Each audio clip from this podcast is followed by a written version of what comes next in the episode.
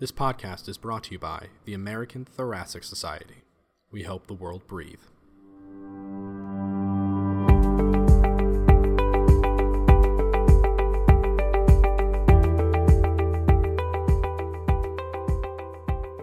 Hello, and welcome to the Scholarly Podcast. My name is Stephanie Maximous, and today we'll be discussing a recent perspective piece in the ATS Scholar Journal called COVID 19 and the Early Career Physician Scientist Fostering Resilience Beyond the Pandemic. Um, today, we'll be discussing this piece with our guests um, who are here with us today, um, who I'll introduce now. So, we have with us today Dr. Corrine Kliment, um, who is an assistant professor of medicine in the Division of Pulmonary Allergy and Critical Care Medicine here at the University of Pittsburgh. And her research is focused on epithelial biology of COPD. We also have Dr. Marc Gauthier, who's also assistant professor of medicine in the Division of Pulmonary Allergy and Critical Care Medicine at the University of Pittsburgh, whose research is focused on immune mechanisms of severe asthma. And we also have today Dr. Josh Englert, assistant professor of medicine and associate program director for the Pulmonary Critical Care Medicine Fellowship in the Division of Pulmonary Critical Care and Sleep Medicine at The Ohio State University. And his research is focused on molecular mechanisms of acute lung injury. And again, I'm Stephanie Maximous, and I'm also an associate professor uh, in the Division of Pulmonary Allergy and Critical Care Medicine at the University of Pittsburgh, and my research and focus is in medical education. All right, so getting started um, talking about your piece, which is very timely as we are here in the, I don't know what to call it anymore, second surge, third surge, middle of, of winter um, COVID-19 pandemic surge here at the end of 2020 as we head into this holiday season. Um, we thought it would be uh, maybe appropriate to, to talk about how the, uh, the pandemic is affecting physician scientists as they're progressing along in their careers. Um, because a lot of talk has been focused on how it's been going for us as clinicians, but then thinking about um, what's been going on uh, on sort of the science side of things. So um, to Corrine and Marc, what motivated you guys to get this group together and write this piece in the first place? So I think early on in the pandemic, we had gotten together a group of junior faculty with some of the leadership within our division. And we were realizing many of the struggles and things that we were talking about or challenges uh, that we were facing during this time were probably things that other people were also facing. And so we thought that with these kind of common threads that we should share those with others and what our experiences are and what we thought might be some actual actionable things that could be done moving forward. Marc, any other thoughts? Um, no, I, I, would agree with that. It's, um, you know, I think the, the thought was to try to, you know, have some, um, you know, some proposals and some ideas on how to, you know, kind of mitigate you know, some of these challenges um, and try to share those with other folks and hopefully start a little bit of a conversation, you know, about how to address some of these issues in, you know, what's a pretty unprecedented, um, you know, time um, and, un, and because of that un, unprecedented challenges. So maybe the three of you could speak a little bit to the like some of those specific challenges. Like, what has your experience been as an early or mid-career physician scientist during this time? Um, both like, let's talk about the hard things, and also then what have you so far found to be the most protective things? So this is Josh. Maybe I can take a stab at that one and start. You know, I I think there's there's been kind of so much in that we're, we're 10 months in and there have been ups and downs, both from a clinical standpoint as the virus eb- has ebbed and flowed over time. And I think one of the constants in the background has been that for those of us that do research in addition to clinical care, you know, there, that's been backburnered a little bit as we've been called to kind of do extra time taking care of patients and uh, I think for me, that's probably been the biggest challenge. I mean, there were other logistical challenges, you know, in my role as associate program director for the fellowship, you know, we were coordinating the response and kind of rearranging our clinical services and making sure the fellows take their temperatures every day and, and things like that. So there are a lot of kind of moving pieces and, you know, I think faculty and clinicians at all levels are, are dealing with that. But I, I think one of the things that struck me, particularly when I read the piece in ATS Scholar, was that um, the first thing to kind of go, so to speak, or the easiest thing to back burner is uh, often the research. And especially for people doing laboratory based research that requires either you or your lab members to be in there and kind of doing experiments or pipetting and things like that. You know a, a lot of universities shut down research entirely and so and even now as we move through the pandemic and with the arrival of the vaccine and hope that things are getting better it's I think been slow to restart. So even though you know some of us have people back in our labs and we're now revising manuscripts and even submitting grants, it's it's still not entirely back to normal. So I, I think for me that that's kind of been the biggest challenge. I think along those same lines, one of the things that I found helpful was just acknowledging that that slowdown has happened and that that's okay because it's happening to everybody. Um, and then even that leadership recognizes that that slowdown has happened in research and is supportive. And that, and that helped me immensely in kind of being able to manage the feelings of anxiety and everything that were coming from feeling like I wasn't as productive as I would have been. And, you know, yes, there are going to be days where your writing is slowed down and your data production is slowed down because you've got a two year old running around your desk, which is a distraction.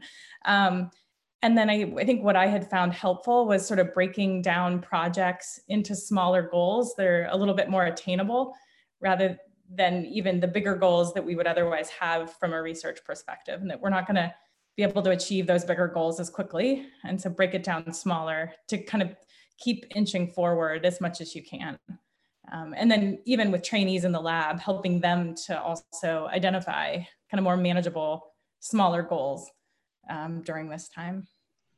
Yeah, I would uh, definitely echo you know echo those sentiments. I think there's been a lot of support from um, you know from mentors and from you know division administration, recognizing that it's obviously a very challenging time, especially if you're doing um, you know benchtop research or uh, murine model type research. But even if you're doing your research that you know theoretically can be done you know from home or remotely with just the realization that you know the logistics of that can be challenging depending on what else is going on and so there's been a lot of support there which has been very helpful and i think recognition of those challenges um, I, certainly i do mostly um, benchtop uh, research and, and, mouse model research which has been very challenging um, you know initially with everything shut down and then you know as josh mentioned very slow to restart uh, you know one of the things that i found helpful as much as, as possible was to try to uh, take advantage to branch out into some some newer areas and some other projects. Um, and so I've been able to do a little bit of work with uh, some chart review, EMR type projects that have been sort of side projects um, before, but we've been able to do some make some progress there. Um, as well as being uh, involved with some of the ongoing uh, COVID trials you know that they've been uh, that have started at our center um, which has been an opportunity to redirect some of that research time you know that can't be as productive in the lab to, to some other you know productive um, uh, avenues. And so i think if those are opportunities are, that are available to folks and that's a great thing to take advantage of. You raised a couple great points there mark. Um, i just wanted to follow up on can you say a little bit more about practically day to day like what has the slowdown in the lab meant for you like in terms of your mouse colonies? And you know like because i think that this looks really different for different people depending on what their research is. And i appreciate that both in the perspective piece and in the what all three of you said um, to the point that the research is being affected no matter if you're in the lab or if you're able to do your work remotely but it may be affecting people in very different ways. So for folks who don't know what that kind of world looks like what you know what has the last few months meant for for the mice for example? Yeah absolutely. Um, so you know, the, the big challenges that we initially faced you know we, we completely shut down uh, the labs and so that meant that we had a lot of, of mouse colonies uh, that were running uh, that we keep um, you know in-house and so a lot of those mice um, had to be sacrificed uh, because there wasn't room to store them um, in the uh, animal research facility, which only had a small number of uh, space available to keep colonies ongoing. And we're prior, trying to prioritize uh, in-house developed strains over commercially available strains. Um, and so that meant that we couldn't run models at all you know, while that was the case. And even once the um, animal research facilities have opened back up, the space has been a lot more limited uh, than it has been in the past. And so that's restricted uh, breeding for mice, uh, which means that it just takes longer to get the number of mice needed for experiments.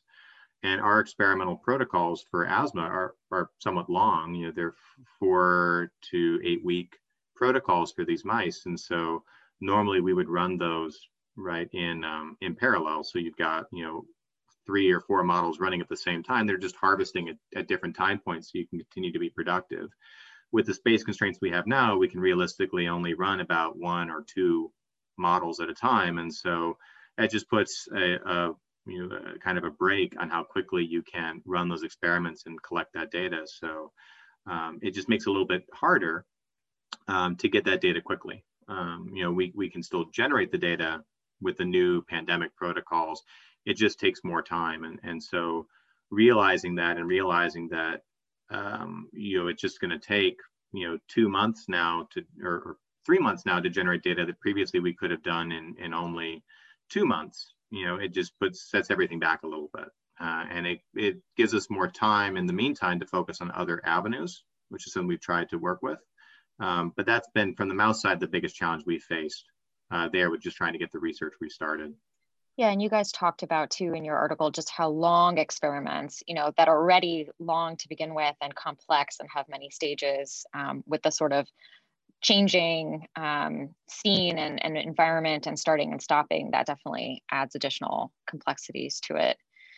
Um, jumping off of what you mentioned um, towards the end there about how it's been an opportunity to pivot into some of the COVID 19 research, um, maybe the three of you could talk a little bit about how that how you've been involved in that and has it been um, something that you've been able to incorporate uh, closely with the regular research that you normally do or is it something that you've had to completely shift gears? Like how have you navigated that so I, have struggled a, a, little bit with this topic over time. You know, I I study ARDS at you know before all this happened, and we are now in the midst of a worldwide pandemic of ARDS. And um, you know, I think when the pandemic first hit, and uh, there was this um, movement towards trying to better understand um, the syndrome of lung injury that results from you know COVID-19, a lot of people were kind of pivoting their laboratory operations exclusively to COVID, and you know the NIH was offering uh, supplements for existing grants, and and so I think there was funding available potentially, and there was this desire to kind of help and try and understand what's going on, and I think for established investigators or senior investigators, uh, that is potentially a less risky proposition. Um, you know, if you have uh, several R01s and you have a dozen kind of postdocs in your lab and you can divert some resources towards starting new lines of investigation related to the SARS-CoV-2. If you're a junior faculty member, an early career professional, and maybe without as much grant funding, or maybe your lab only has one or two people, you know, even if you have a really great idea, it's a, a little bit harder to make that pivot just because, you know, there's there are less resources, there's less people and less time in a day. So personally, what that looked like for me was I, uh, you know, I resisted to some degree trying to kind of change uh, the big picture of what we were doing in the lab. You know, we have a couple of areas of focus that we've been working on. And rather than shift everything to COVID-based research, you know, we tried to continue as best we could try, with our studies looking at mechanisms of lung injury because we felt like they would be relevant for um, patients with COVID-19. And in particular, we study the effects of mechanical ventilation and how that can uh, worsen lung injury. And so that being said, you know, uh, I did get involved with some kind of clinical studies. Uh, we have a clinical trial looking at zinc metabolism in patients with ARDS, and we submitted a, a supplement to look at ARDS from COVID-19 uh, in, in, that study. And I'm involved with some preclinical models here, doing some more basic work. Uh, so for me, you know, I didn't kind of pivot entirely to COVID-based research, but uh, I looked for ways that were complementary to my existing research program that weren't going to divert too much in the way of resources. And I, mm, I don't know whether that was the right decision. Uh, I, I don't know. You know, maybe it would have been better to kind of be all in and shift focus to COVID. Uh, I think this will be one of the things that ultimately time will tell, but th that was my approach to it at least. So I actually made the calculated decision not to shift any of my research to COVID research, primarily because I felt like we were, our research was moving forward in some kind of new directions. And again, we had limited resources, limited people. Um, and so I decided, you know, not everybody needs to do COVID research. I think um, eventually time will tell if I need, you know, have something to contribute in that area. So instead, um, I kind of joined the clinical realm of things, starting to see patients in a post-COVID follow-up clinic. And so that's kind of the area that I've been contributing in rather than, and doing registries that, that way, rather than shifting my whole research portfolio over because I'm at a point where I'm in the middle of a K08 award. And so I have to start thinking, I have to be thinking very closely about what an R01 would look like and taking an extra year to do some COVID research would probably shift me away from being able to do that on the timeline that I was already set out to do it on. Yeah, and Marc, I think you mentioned you had started looking at some some chart-based work. Um, so yeah, it sounds like there's a there's a spectrum there, and um, it's impossible to know at the moment. But um, it seems like all of you have been doing what you can to keep the ball moving forward, even as um, as there have been obstacles and things are changing over time. Um, Corrine, you had uh, mentioned a little earlier about feeling like uh, acknowledgement from not only peers but also leadership um, as to the these circumstances um, was helpful. Um, can you say a little bit more about um, about that. Like I appreciated in the piece that you all focused on what it was that our mentors and our leaders and our institutions um, can be doing to supporting us, as opposed to mainly saying that the scientist or the physician themselves really needs to take this on themselves to to overcome this barrier which i think is sometimes the a pitfall when we talk about bigger picture things in wellness for example. So um, in thinking about what your mentors and uh, leaders around you have done that stood out or what you guys as mentors to other folks um, have been able to focus on to to support each other and to feel supported during this time. So i think as far as um, my mentors, you know, certainly they have been really great about providing reassurance and um, about the fact that things are moving, you know, along a timeline that's a, that's fine and that's working well, and that pro, you know productivity is still being made, even though I may not think it is. Um, so that that certainly has been helpful. I think meeting with other senior like pulling in new senior mentors to get their perspective about things has been really helpful. Um, and then I think as the at the institutional level, um, our institution has allowed for tenure clock extensions that you could apply for, which is extremely helpful and I think supportive. And then also our leadership has, along with other institutions, have sort of banded together to reach out to the federal agencies to talk with them about whether or not they can do anything at the federal level for people who have grants to extend grant timelines um, early career early stage investigator status those types of things. And i think those discussions are active you know as we speak. And so i think more th- more information about those next steps are going to be coming out um, as sort of the new year and new administration rolls in at the federal level. So i think there are multiple levels of support. I, and so that's all been helpful. And i think you know, again, none of us realized that this was going to be such a long haul at the beginning. So I think it's it's really changing how we're interacting with our mentors, how we're interacting with institutional leadership, and thinking about things moving forward. So I can certainly say, um, you know, for me, the uh, you know my mentors have played a, a, big role in helping to identify and develop you know some of these other um, avenues of, of, investigation in terms of these um, some of the chart review studies uh, both in terms of helping to develop some ideas um, and troubleshoot some of those those issues since that's a newer line of, of investigation. Um, I think you know the administration has been division administration has been really helpful trying to identify collaborations, uh, trying to uh, pull folks um, into some of those collaborations and into opportunities, you know, within the division. And so I said I've been able to supplement some of my research time with some of the COVID clinical trials that we're enrolled in, and that's partly through the division, uh, you know, reaching out to me about, you know, recognizing that the Asthma Institute isn't running any trials right now, and so, um, you know, we have capacity, you know, to take on some of the co-investigator and medical monitor work for some of these other uh, COVID trials uh, that are being run. And so I think again that's an example of the division trying to look for opportunities to um, bring other folks into some of these trials who might not normally be involved, you know, with the COVID specific uh, clinical research. Yeah, that's interesting. It's probably an unanticipated um, silver lining, maybe in forming collaborations with people that you didn't think that you'd be working with, or talking even maybe between institutions um, on projects that were never in the works prior to that, um, which is pretty nice. And to your point, Corrine, about like timelines, that really resonates, right? Like there still is a timeline. It just maybe is di- a different timeline, and time seems to be moving in a very different dimension than I think any of us have, have ever been used to before.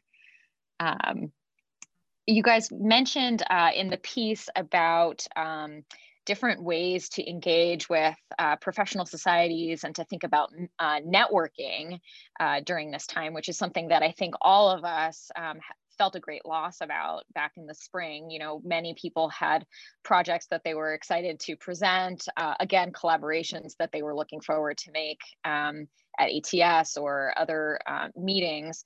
Um, for for you all, um, maybe you can reflect on ways that you've been able to engage with professional societies or to um, attempt different ways to mentor in these last few months. I'll say uh, one of the things that I've really appreciated is um, through some of my activities uh, with the ATS, I've been able to kind of connect with other early career professionals. So I'm a member of the RCMB Assembly Early Career Professionals Working Group. And uh, that group has been working over the last several months to really address some of those issues, to find ways for early career professionals to network when we can't go to scientific meetings and to find ways to do things like give invited presentations, right? Part of um, part of the promotion process is developing a national reputation. And in part that comes from visibility and giving presentations at scientific meetings, but it also comes from things like giving invited presentations at other institutions. And you know, obviously when you can't travel to places, that becomes more challenging. But I think uh, institutions and divisions have been, um, you know, clever and forward thinking about that and found ways. And obviously with you know, Zoom and Teams or whatever your virtual platform of choice is, a lot of things are possible that wouldn't have been a couple years ago. And so I think one of the really uh, good ideas that I, I, believe came out of the PhD Basic and Translational Scientist Working Group through the ATS was putting together a list of early career professionals that were interested or willing to give um, invited presentations in a virtual format, right? Because, and that helps everyone because you know, a lot of people who are scheduling these research seminars, right? They need to find people to give talks. And once you've had everyone in your division talk a couple times, right, it's good to have variety. And if people can't travel, then one way to do that is to do it in a virtual format. And so they put together a list of early career professionals that were interested and excited about the possibility of giving these talks. And I just thought that was a really clever idea. And we've tried to incorporate some of those into some of our research seminars here at our institution. And I think the other thing I would say is having the opportunity to work with some of these uh, early career professional working groups provides an opportunity not only to work on the initiatives that you had kind of set before all this happened, right, which was to promote early career professionals in general, but to provide this sense of community, which for me has been one of the most important things, right, to, you know, be on these Zoom meetings and not only, you know, do the work that is set in the agenda, but to talk to others about how things are going and to learn from their experience taking care of patients. You know, at the beginning of the pandemic, you know, what are what, are what are you guys doing with uh, your threshold for intubation? Are you intubating early? Are you using you know, heated hot? And all those things kind of come up as small talk in some of these online Zoom meetings. And so that sense of community has been really uh, helpful to me and has provided an opportunity to kind of network and collaborate in a virtual world where it may not have been possible otherwise. Yeah, it sounds like we. I, I know that everyone is longing for for connection with people, um, and so it sounds like you've been able to harness the um, those collaborations, uh, both from a personal standpoint, just to be able to chat with folks, a clinical standpoint to check in on what are the best practices maybe going on, and then also professionally, which is great. Corrine and Marc, any experiences um, about networking or professional society engagement you want to add? Yeah, so I'll, I'll throw in a, a, quick plug for our, um, the AII Assembly did a, a podcast on virtual meetings um, and, you know, ideas on how to interact with those um, and network there. Um, and I think it's still a valuable platform. It's just one that folks aren't as used to engaging. And I've done a, a couple of these meetings now. Um, and it, it's a little bit hard. So I think you just have to be a little bit more intentional about the networking aspect uh, really being present for live sessions and being engaged in the, the chat box. Uh, but a lot of the meetings are, are really putting effort into creating um, networking opportunities around, um, you know, around the meeting. Uh, and so a lot of them have, uh, one meeting had uh, post uh, presentation chats, like Zoom breakouts with presenters for folks to go to. Um, you know, there's also the social media, you know, feed as well with Twitter um, is another way that a lot of these meetings are trying to encourage engagement actively during a session. Um, and I think those are tools that we don't often think about with networking because they're very different than the in-person networking that we're used to doing. Um, but I think that's going to be, you know, both a, a, tool going forward during, you know, during the pandemic while we're having virtual meetings, but also I think a, a lot of the societies are looking at integrating these permanently going forward as a way for folks who can't physically be at meetings to still be able to be part of that and, and network um, and engage, you know, with with uh, colleagues. And so I think this is going to be a big tool um, uh, going forward for for folks to learn and, and feel comfortable with, and, and a big opportunity there as well.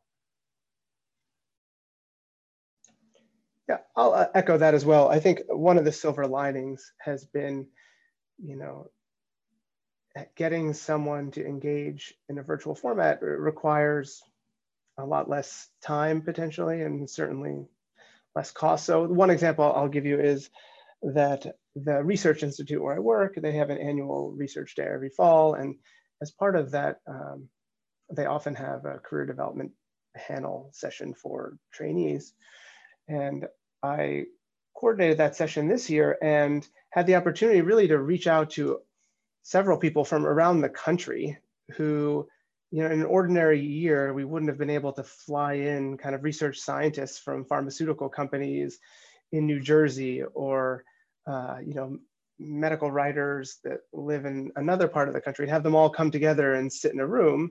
But that was essentially what we had over a virtual platform. And uh, I think that was a really valuable experience for those trainees to get to interact. And then they were able to network with those people and contact them afterwards. And I think that helped with their job search. So I think, like everything, there are always pros and cons, and uh, I think there are a lot of advantages to this uh, virtual format, and it certainly requires a lot less resources than in-person um, events for some things. And I, I think, like anything, you can certainly get tired of it, and it doesn't replace that entirely the in-person interaction that I think we do all crave. But I, I think there probably is a role for it going forward, and I agree with Marc. It'll be interesting to see how some of these get incorporated in, in the longer term.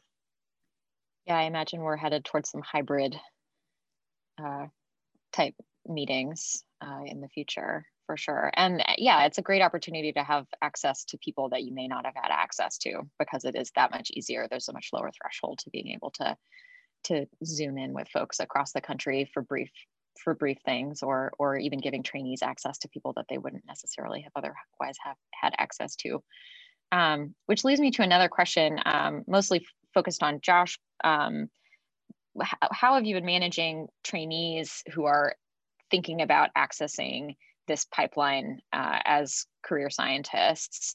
You know how as an apd have you been counseling them and supporting them or fostering resilience in this group who is looking at their future and maybe feeling anxiety as before they even like dip their toe in the water? That's a really good question. I, I, I wish i had a good answer for it. Uh, yeah i think it's difficult and you know we're entering the time of year. So every winter January, February, uh, our first year pulmonary and critical care medicine fellows, they get a month long break from clinical service. And they have a month where they're really focused on uh, thinking about the research projects that they want to pursue during their second and third years of their training.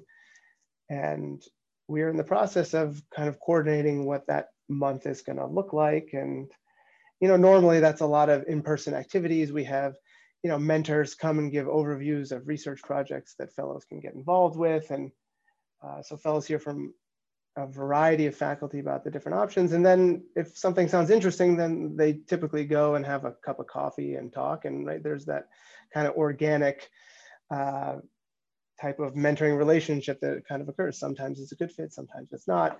You know, now I, I worry a little bit this year as we plan that curriculum what that's going to look like in a virtual world because I think you know doing that over Zoom or in a virtual format can be a little bit more challenging and it's harder to get to know one another. So I think from a very practical level, we can probably still deliver all of the same content, right? We can tell fellows about uh, how it's important to select a, a mentor and a project that you're passionate about working on and things like that, or we can teach them some of the basics of research methodologies. But I, I do worry uh, for, especially for MD fellows who haven't had a lot of prior uh, research experience, what that'll be like. And so I don't know that I have any good answers other than that we are, um, you know, we're going to give it our best shot. And hopefully, I think over time, uh, you know, as we transition back to doing things in person, that there won't be too much time lost. I will say, uh, on the other side of that, one of the positives has been, you know, we have a, uh, our fellows that are currently doing their research projects in their second and third years that we have reached research advisory committee meetings as most institutions do for those fellows. And, you know, I think to some degree, those have been a little bit easier to schedule uh, and, and the virtual format, I think lends itself really nicely to that because, you know, you can share your screen and give your presentation the way you would in person. And, you know, it, sometimes it's a little bit easier. Instead of having to get everyone all in the same room together people can kind of you know join the virtual format from wherever they are. So like everything pros and cons i think it's uh, anxiety provoking time for fellows that are interested in pursuing an interest in investigation. And especially with the as cases continue to rise or remain elevated they fellows like faculty alike have been called upon to have uh, increased you know, clinical commitments and to take care of the patients that have gotten sick. So uh, I think it's a challenge, but um, everyone, I've been impressed by the resilience of, you know, almost everyone, and especially the fellows uh, who have um, continued to kind of go above and beyond. And we're, we're very fortunate here. We have our fellows don't complain. They're, they just kind of do the work. And, um, and that's, that's been inspiring for us as faculty as well. Corrine and Marc, yeah, any uh, reflections on that? Yeah, I think one of the key things that I that I do worry about is that at least in particular for basic science, we have always had a pipeline leak problem where, you know, along as people go along their routes, they they say, "Oh, I'm I'm interested in research. I'm particularly basic science research."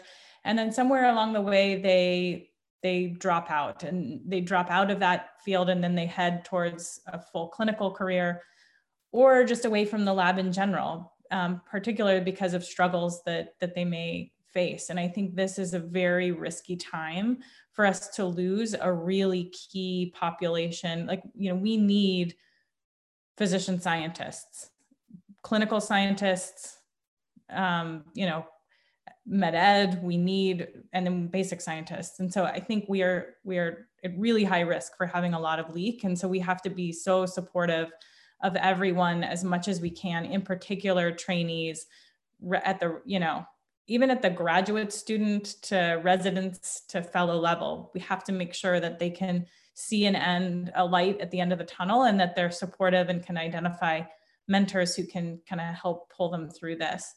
Um, and so I think as junior faculty, I feel like we can be try to set really good examples, even though we're, you know, facing some of these uncertainties ourselves, but that we can be good examples for them to say, hey, stick with it. You can make it through this, and to really try to identify, you know, what they may really have a passion for. Um, and stick with it so so that we don't have that pipeline leak otherwise we're going to be in a world of hurt in, in you know five ten years when we realize what happened during this time yeah, and actually from there, I thought one of the um, lines that stood out the most to me and I thought was really important out of your piece was um, around diversity and inclusion as it relates to support. Um, like you guys p- pointed out, just how vulnerable early career physician scientists are at baseline. And then you add on top of that the extreme uh, risk that uh, women and underrepresented minorities who are physician scientists who are already at highest risk for for falling out of the pipeline um, due to extreme like levels of cognitive load and extra requests of their time um, contributes to it. So um, you all said the most disadvantaged should receive the most support to ensure career advancement and foster their resilience and that line just really stood out to me um, I don't know what practically, you know, what things, if any of you guys have seen anything practically being applied to this, but I do hope that in the same way that the pandemic certainly is affecting um, more disadvantaged populations and um, communities of color, I think too, our focus should be on supporting um, scientists uh, who are also disproportionately affected by this, by the pandemic in their careers as well. Um, and then the um, the last thing I'll uh, we can end with is just um, communication was something that came up many times in your piece about how that can be a, a real uh, instrument for combating some of these challenges. Um, I wonder if you all could think about um, aspects of communication that you have been trying to um, promote yourself in communicating with your lab, with your postdocs, with your trainees, or things that your leaders and mentors around you have been doing well um, from a communication standpoint that um, we can uh, uh, hold up as uh, positive things that people have done. I think as far as uh, my trainees in my lab go, you know, I tried to have make sure that um, we when things were shut down and everyone was working from home you know they were struggling just as i was struggling. They were really having a hard time with the same struggles. And so i think it was having frequent discussions that that those feelings were common and and really reaching out to them and and asking you know are you stuck on anything? Is there you know where can i help? Um, and trying to identify and just making sure they knew i had an open door policy and that i was there um, and then once the lab opened back up, making sure that I was there and present as much as possible when they were there uh, to really kind of get that socially distanced FaceTime in um, and making sure that we were having frequent frequent discussions. And really those those discussions then opened up into you know they were able to kind of voice what their concerns were how those were changing over time. And kind of looking back, I've been able to see, I could tell which periods they were having where they were really stressed out about things. And now things are better, you know, and they're, and they've, they've sort of been resilient through that. And so that was helpful for me to see. And then it made me realize how I was interacting with my mentors and sort of doing the same thing with them and just frequent, short, but very goal oriented meetings to say this is what we're going to talk about today and what i'm struggling with and or what things are going well but that they were may, maybe short because a lot of our mentors had other constraints on their time. Maybe you know they were pulled away for other administrative duties because of covid things like that. And so you know being just very cognizant of of the time crunch. So one of the things that i really appreciated from our leadership uh, with regards to communication was transparency. And um, I think this was really evident with the expansion of clinical services as you know more and more patients with COVID showed up to the hospitals. And I think there were a lot of there are a lot of difficult decisions to be made in terms of when you're expanding your clinical operations beyond what you normally do, right? A division is staffed with a certain amount of faculty and trainees, and there's a certain amount of work. And when that amount of work expands, uh, obviously people need to kind of step up.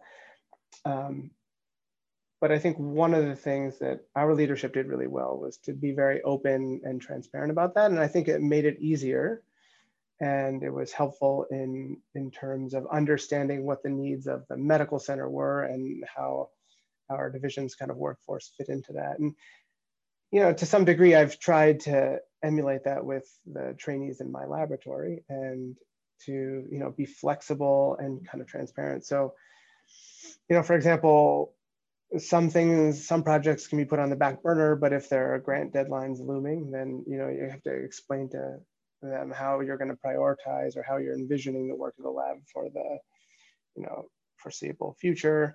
Uh, one of my lab members is currently in the process of applying to medical school, and we had had a, a big experiment planned you know it was required multiple days over the course of the month, and uh, he uh, unexpectedly uh, got an interview to a program on relatively short notice.